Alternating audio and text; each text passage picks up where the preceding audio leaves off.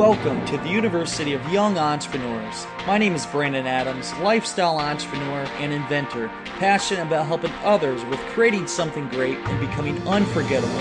Each week, we discuss helpful tips on becoming a successful entrepreneur and interview other entrepreneurs and inspirational people. Our goal is to help take your business and lifestyle to the next level. Now, let's get started. Welcome back to the University of Young Entrepreneurs.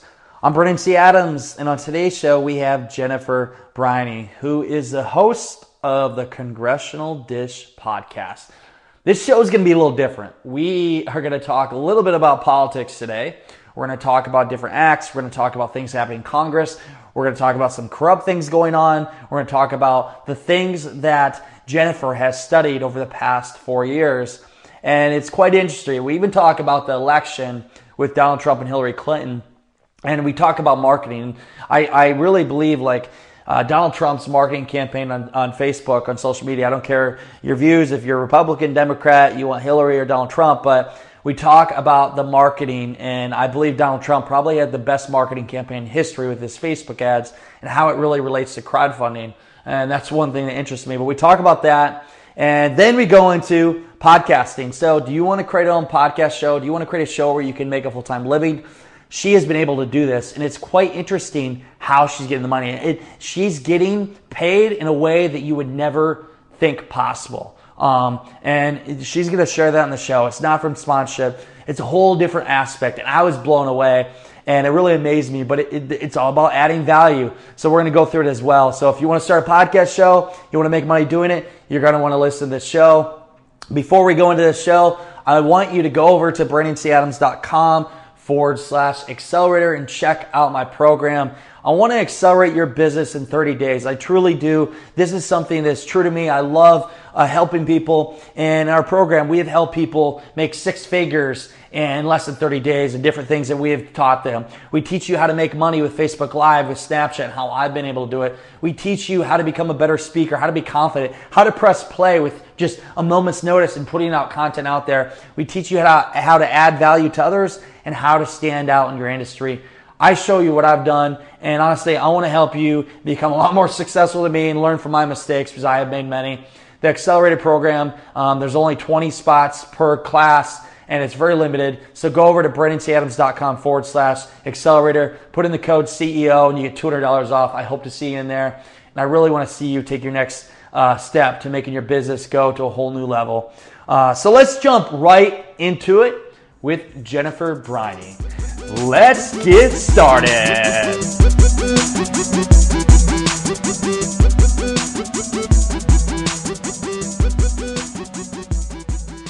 Welcome back to the University of Young Entrepreneurs. I'm Brandon C. Adams, and on today's show, we have Jennifer Briney. What is going on, Jennifer? Not too much. Thanks for having me this this early morning. this early morning, we've been talking for like 25 minutes, and I'm finally going to press play because we got talking about the election, we got talking about Congress, we got talking about a lot of things that got me fired up. Anybody listening, you know me. You've seen some of my posts lately, like people like I lost 100 friends in 24 hours, which they weren't really friends. They were like Facebook friends. But we had a lot to talk about, but I have things I want to like ask you today because you told me about your podcast show and how it's funded, which really interests me. But I want to first go back. Jennifer, tell me when you first got started. Like maybe it was selling lemonade or selling popcorn or whatever you're doing in your early days. Like where you first started as an entrepreneur and where it led you to where you are right today, sitting in your seat. You know what's funny is even though I'm a I am a successful entrepreneur, I'm making enough money to sustain myself and keep my show going. Um, I never really did any kind of business before this there that I was running on my own. I always worked for other people to make money. Um, what, what did you do that that gave you like insight? Like, what are some of the experiences? Like, you were corporate. Like, what did you do, and what did you learn yeah. from that experience? Well, I mean, I can say that this journey all started when I went to Germany in the beginning of 2003. I was honestly trying to ex- escape a bad breakup. so I was in college and I just wanted to get the hell away from that guy. So I moved to Germany, you know, not an overreaction at all. And I lived there for about five months. And during that time, our government started a war And so I got to see that from a completely different perspective. And at the time, I didn't realize, you know, how life changing that was going to be. But in Germany, people were asking questions all the time. You go into a bar, they would hear that you're American because we're the loudest people in the world. And they'd come up and be like, why are you starting the war? And I'd be like, I don't know. Like, I'm 19. What? Like, why are we talking about this? So I was embarrassed that I didn't understand what my own country was doing when people all over the world were protesting it and understood so much more than I did. And so, from my own shame, that's when I started asking questions. It was really then. And then when I came home, um, I learned by watching the news here that we were not being told things that we were being told in Germany. And so that was just, it was an accidental revelation where I was like, oh my God, our media is not being honest with us. This is insane. And so for the rest of my time in college, I focused really intensely on just trying to figure out what's going on in the world and why the media is the way it is. And, um, and then I graduated and needed health insurance. and so, and this was like pre Obamacare. So I was 22. I had to get my insurance like immediately. I couldn't wait till I was 26. So I started working in the apartment building I was living in. It was a giant company. If you live in an apartment, you might even live in one of their units. And it was a soul sucking corporate job that I was very good at. They promoted me almost immediately, but I hated it with a fiery passion. Oh. It was awful. And so eventually my boss slash very good friends, we're still good friends. She was like, Jen, you hate this. Just quit. She's like, find something else you want to do. I mean, you're not making that much money here. And it was true. I was making like $35,000 a year. And in California, I could do that waiting tables. And so I did that waiting tables. Um, in fact, I made more waiting tables, which is ugh, so disturbing but yeah, so for years I was waiting tables trying to figure out what I wanted to do. Um, we went back to Europe again for a while. I, I worked in Hawaii and did weird jobs. I was really just sustaining, but the whole time I was still reading books about you know the bush administration why they did what they did i was you know kind of watching c-span in my free time like all you know cool people do and um, and so finally i was at this point i was working at people's weddings to like setting up the photo booth things which was super fun. But um but i was watching c-span and just like cleaning my house before going to work and I saw Tom Cole of Oklahoma, still in Congress. He slipped something into an energy and water funding bill that protected secret campaign contributions, and then got on TV and bragged about it on C-SPAN. And so I'm sitting there going like, there's no way I actually heard this right. Like that couldn't be it. So the next day I went online, looked in the congressional record. He actually did do that. I found I found his words because you can actually look up what people say on the House floor. There's a transcript and then there's the bill itself. And it was exactly what I thought it was. And I went online to see what the news had said about it the night before. The news didn't say anything. And to my surprise, neither did anybody else. There wasn't a single article, there wasn't a single blog post, there was nothing. Yeah. So it was like it never even happened. And so that's when the light bulb kind of went off, and it was like, how many times does this happen? And I started looking into the congressional record regularly and found that it happens all the time and so I looked at my own skill set and what I can do in this world, and I said, okay, well, no one's talking about this. I can at least talk about this, even if I don't understand what's going on in Congress. So my shtick became like I, I figured out how to podcast, all that. But for the first two years, because I knew nothing about Congress, I figured I would learn if I read every bill that passed the House of Representatives. And boy, did I! so, so you you learn them, and then now on your show you talk about that. So I want to go through some stuff that really I'm just really interested about it. So like I'm looking here. So what is the last minute government funding? Like what the tactic that allows scandalous bills to secretly become laws? So this is something that I've seen all four years, which really uh, it's shocking. But I, the way the government's supposed to be funded is that 12 committees are supposed to carefully craft 12 different funding bills that that uh, that together will fund the entire government. But we're supposed to have 12 bills. I've never seen this actually happen. Instead, what happens is they make these really partisan bills that never get past Obama's veto pen. And so, right at the last minute, usually past the last minute, because the government's supposed to be funded by September 30th. And this year, they just continued last year's numbers. And so, on December 9th is our new government funding crisis. And what they've been doing is these 2,000 page giant bills that fund the entire government all at once. Um, last year, when they did this, I had less than two days to read the, these 2,000 bills along with the people in Congress. I mean, I watched the one hearing that took place on this this new law, and there were people in the back like furiously highlighting. So the people in Congress don't even have time to see what's in it. And because of this must pass situation, you end up getting a lot of congressmen attaching things to these government funding laws that wouldn't be signed into law otherwise. So these, these government funding laws become vehicles to have terrible things become law. So, um, like last year, we got CISA which yeah. is something the internet was really against. And um, it basically gives immunity to any private company to transfer our information to the government. And um, it's written so broad that that's uh, what that's against the law, right? What? Oh, not anymore. Not since last year's government funding law. No, all private companies have immunity. It has to be for cyber threat indicators. But when you look at the definition of cyber threat indicators, that is anything that could be threatened by a cyber hack, which is anything digital. So because that's so broad, I mean, they have they have immunity for transferring a lot of information about us, and that information can be used against us in court. So, um, wow, I love the government we have. So, the next one I want to talk about is the IRS scandal, like the investigation that was really about protecting dark money in politics. Um, it was, yes, and still that? going on because they're trying to impeach the IRS commissioner. So that whole IRS scandal had to do with 501c4 social welfare organizations. So uh, here's here's the thing about contributing to campaigns if you do it as a political organization, you're tax exempt, you're fine. Yep. But you have to disclose your donors if you do it as a social welfare organization, which is in theory supposed to be like, you know, an educational organization, and so that's why they're tax exempt, but they also don't have to disclose their donors. And so what we're having going on in this country is that political organizations are pretending to be social welfare organizations so they don't have to disclose their donors. And to just show you how widespread this is, Karl Rove's Crossroads GPS, I mean, everybody knows Karl Rove. His super PAC is a 501c4 social welfare organization, as is Priorities USA, which was the super PAC for Barack Obama and Hillary Clinton. So this is a bipartisan dirty trick. And the IRS was cracking down on this.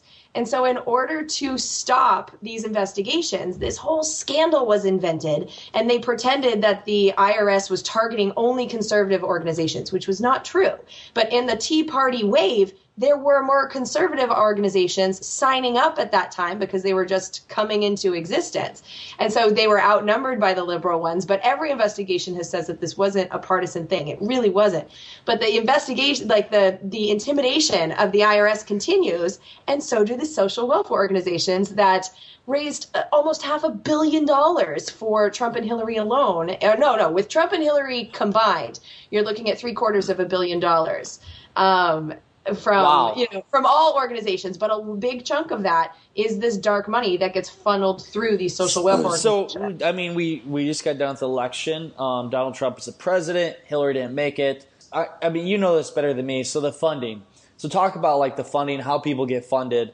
And you know there's talk about how hillary goes and gets paid like i don't know like $18 million for her speeches? Yeah like a lot of money for a speech. And yeah. then trump for a while i mean they say he was funded everything, and then then he was raising. So like, what does that look like? How do these uh, politicians like? How do they raise so much money, and who who's giving the money? I mean, from what I know, it's you have these big companies who want in their favor, and they give one side a lot of money so they can in favoritism. So what does that look like? What are the things that they do to raise this money? The corrupt things, the things, and also for the Hillary thing. I'm curious about the speaking, where she goes and speaks and she gets paid a lot of money.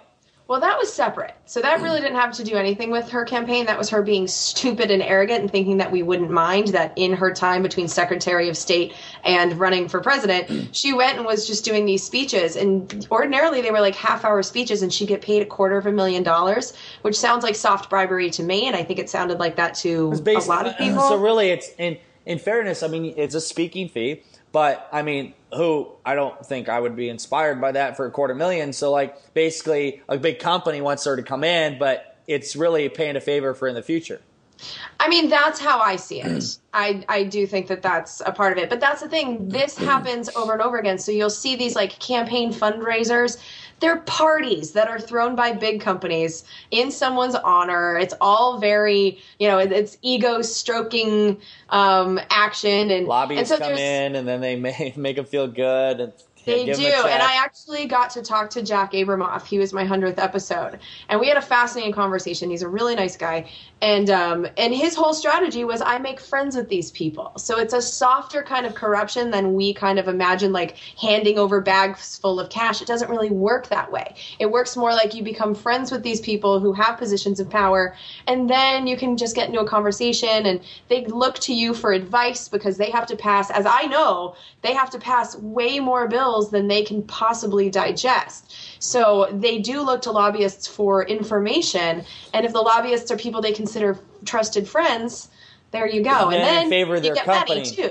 Yeah, so, yeah. So I've been to. I have a couple friends that are senators, and I've been to like the parties, and then the lobbyists come in, and they're like they're stroking the, the senator, and like, oh, I'm so thankful you're in. All, I mean, congrats, all this stuff but they're they pick people from different companies come in and like you said they they become friends with them but then yes if they're going to go to them for advice i mean obviously they're going to give advice that's in favoritism towards what they want yeah. I mean, that's our system. So, so it is, but it's not our system. This is a perversion of our system, and I think it's because we've stopped paying attention and knowing what's going on.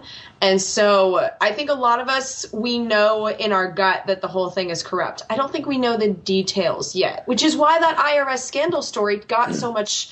You know, everybody thinks that there was some kind of corruption. So, so, there, so let's talk but, about the money again. Let's go back like Yeah. the money. So the the candidates raise the money. Like, how are they raising money? Like, what is the main way of them funding? And the different routes. How do they raise some? I mean, they're raising hundreds of millions of dollars to run for president. And this last election, I imagine the most money was spent ever in marketing. Um, I heard 2.4 billion. I don't think we have the the final numbers yet because the election was just this week, but that's kind of the total that's being kicked around is 2.5 billion dollars spent on advertising to us to influence our votes in this election. So who pays for that? Like for one, I mean, Donald Trump's a billionaire, but Hillary Clinton, I mean, you, you don't get paid much to be in office. I mean, what what Mm-hmm. where where is that money coming from?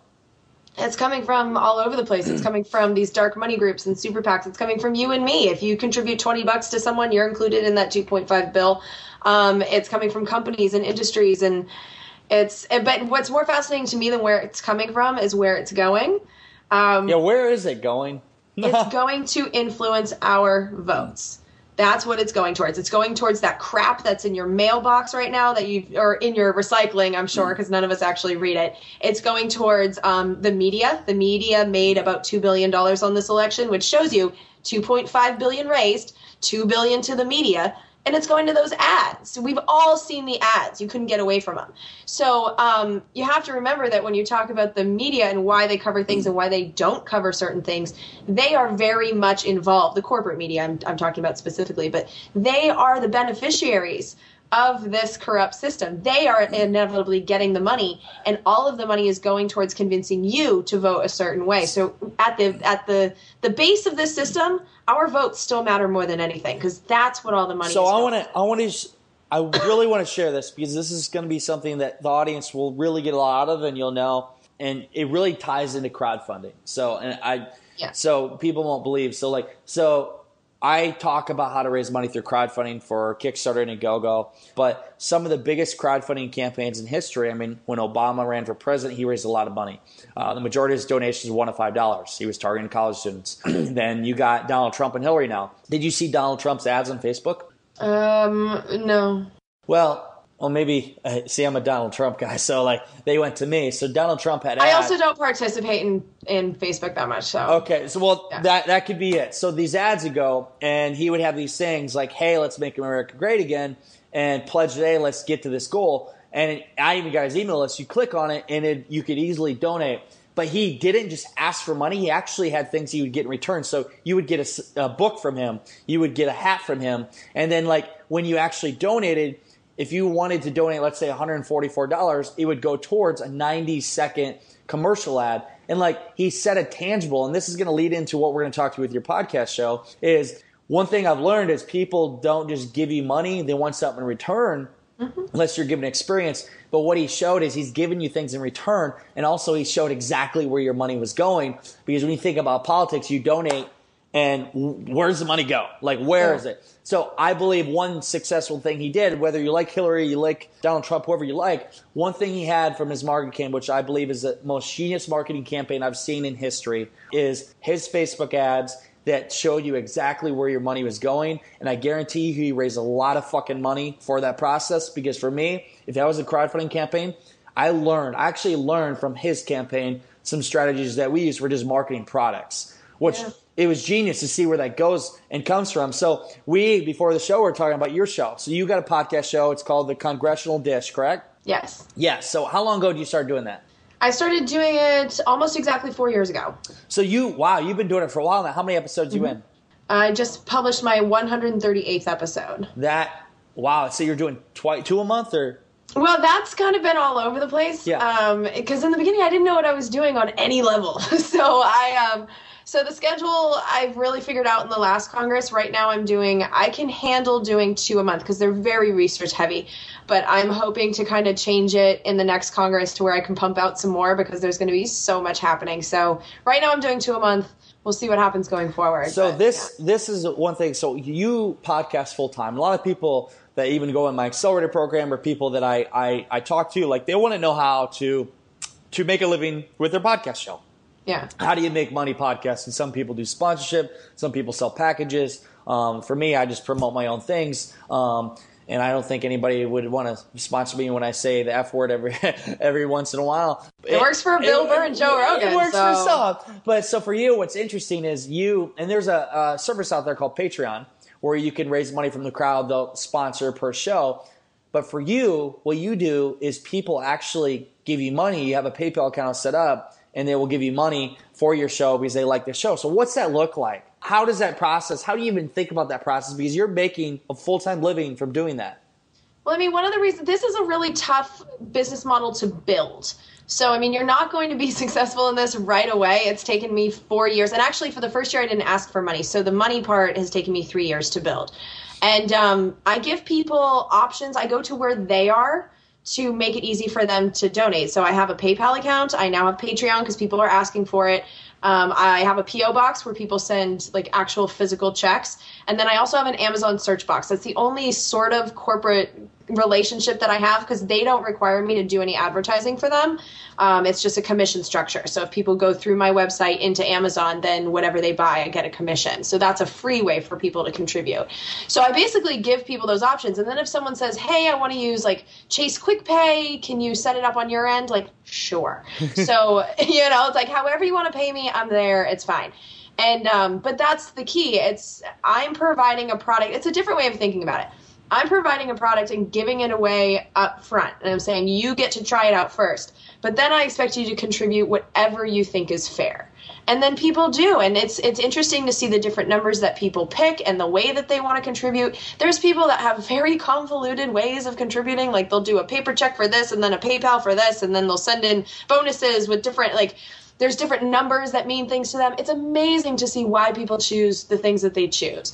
But it's that's part of the fun, you know. It's just I put it up to them. This is this is value, and you get to determine what so, that. Value. So how do you get that? What's that look like uh, on the show? So what do you say in the show that gets them to go to that? So my structure is I don't bother with any of this until my content is over. So when you turn on Congressional Dish, you hear what you want to hear there's nothing about funding.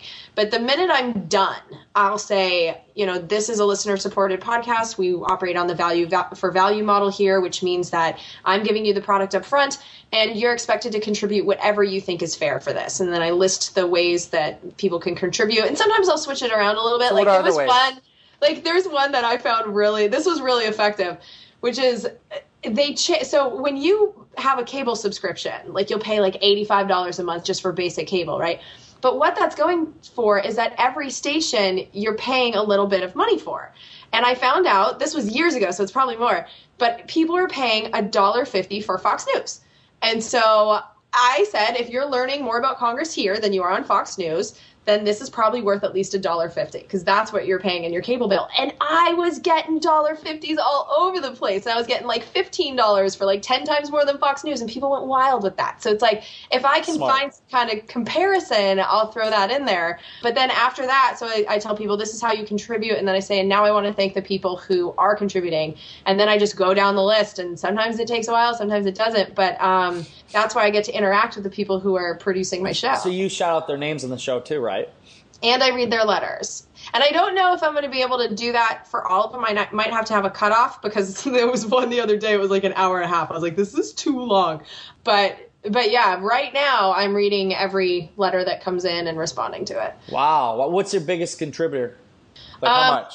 Well, right now we have Sean, who's contributing two hundred and fifty dollars a month. He's the most consistent, and that's we. Someone launched the Congressional Dish Arms Race, so on the website you can see who the top three monthly contributors are, and Sean still he's still reigning supreme up there. So that's awesome. So this is one model, and people can take a lesson for this, and it's interesting. So people are paying you to create the show, but you're adding the value first and I always say like give value first and then return they'll pay you. So they love it. And then you're asking for the sale and then they're giving what they think it's worth. And yes. you've built up an audience now where I mean you're making enough money a month where you can sustain this and it is your full-time thing. It's my full time job. And now I'm at the, the point of hiring help. So I now have an audio engineer, so I'm not editing the whole show myself. Um, and I'm in the process of training a new assistant to do some of the, you know, like the the easy work that doesn't need to be done by me. And um, and then hopefully you know and once i can get some of this busy work off of my plate that's when i'm hoping to produce more episodes or bring more people on for content because there's so many committees and there's so many bills. I can't possibly cover all of it and there's so much that needs to be talked about. So i'm in the expanding I, I agree. Well, it's it's good. You do what you're good at. You do the the talking part, and then don't the other stuff set aside and then you can grow. And maybe you'll be doing four shows a month. I don't know. Um, that's what i'm hoping to get back to. I tried it last year. In november of last year i changed the structure of the show away from reading every bill because i was really making myself insane. And um, and so i went to a weekly format of just talking about like certain topics but that was still too much. So that's i think my mental make breakdown was in march and uh, i went to mexico and then when I came back from Mexico, I was like, okay, I'm going to do two a month because I need to have a life outside of this. And um, and not coincidentally, I'm going back to Mexico on Sunday because this election has me Looney Tunes. Um, what, what, part of Mexico? It's Puerto Vallarta. All uh, inclusive. I've been to Mazatlan 12 times. I love it there, but I need to go to Puerto Vallarta. Puerto Vallarta is awesome, and Southwest goes there now. So that well, was kind of the kicker. Well, I need to do that. Maybe my birthday's coming up for New Year's Eve. I think maybe I'll go to Mexico. I'm actually I'm looking to go somewhere. I just don't know where yet. Um, oh. So if anybody listening, you, you got suggestions. I, you know, I haven't because like I, have always done like I like to go out. I don't like to stay right there. I like to go to different places and venture. But I mean, I, I maybe I should. I, I, looked at doing a, a Luke Bryan concert in January, and it's in Mexico, and it's all inclusive, drinks, everything, and like the rock. It, it's awesome, but it's like I think it's like five grand a pop or something. I don't know. Which I mean, I could do it, but it just I'm a cheap ass. well, I mean, it, what I loved about the reason we're doing this is they had some kind of like special for Thanksgiving. So my husband and I, for two people, are paying 160 a night. It's like ridiculously Dude, that's cheap. that is cheap. I know for all inclusive. So well, well yeah. I enjoyed this show. I enjoyed this is a different touch for what I'm used to. Before we leave, I want you to share like what is like the one thing out of all this you've been studying this for four years. What have you learned? Like what's a key takeaway that can really for people listening give them some insight on life or just um, success or anything? I mean, the key takeaway for me like just as a as a business owner is that if you're providing something that you want to see exist in the world other people probably want to see it exist too um, I had a lot of people tell me no one gives a shit about Congress, that, and then you can never make money in podcasting. That was a big one in 2012 when people were like, no one's making a living in podcasting. Why do you think you will? And I'm like, yeah, oh, right. Then I'll be the first. You know, so it's like I just had this idea. I wanted to see it exist. I made it exist, and apparently other people are are in on it too. So if you have a good idea, run with it. Amen you know? to that. Amen to that. So where can people find you? Where can they listen to your podcast show? So if you listen to podcasts, I'm available anywhere podcasts are found, congressionaldish.com. But I also have a standalone app So if you have an iPhone or an Android, you can go to the the App Store or Google Play and look up Congressional Dish, and that gives you my show notes because that's the most valuable thing that I do. I don't expect anyone to trust me; they don't know me, so I back up everything that I say. If I read a bill, I outline it. If I um, if I talk about an article, it's there for you. If I watch a hearing, it's there for you, and that comes straight to your phone with the app. And then you can also find the podcast on congressionaldish.com. And if you want to talk to me, I'm a Twitter fan, and you can find me at Jen Briney. Love it. I love it. I'm, I, am going to have to take a listen to your podcast just to hear what it's like. I mean, it's very interesting to me, and I, I love the fact that you're, you're making a full time income from it. Kudos to you. Um, well, for your first episode, and this is for everybody, check out the one I just did. It's called the um, the story of the 114th Congress, and that's where I kind of summarized any everything that happened in the last two years. It's a good it's a good summary. It's called the story of what? Of the 114th Congress. Story of the 114th Congress. I will have to check that out. It's a good hey, place to start. Hey, Jennifer, thank you so much for coming on the show. I appreciate it. For everybody listening, you know what time it is. It is time to go out there, create something great, and become unforgettable because life is too short not to. I'm Brandon C. Adams. Have a great day, everyone.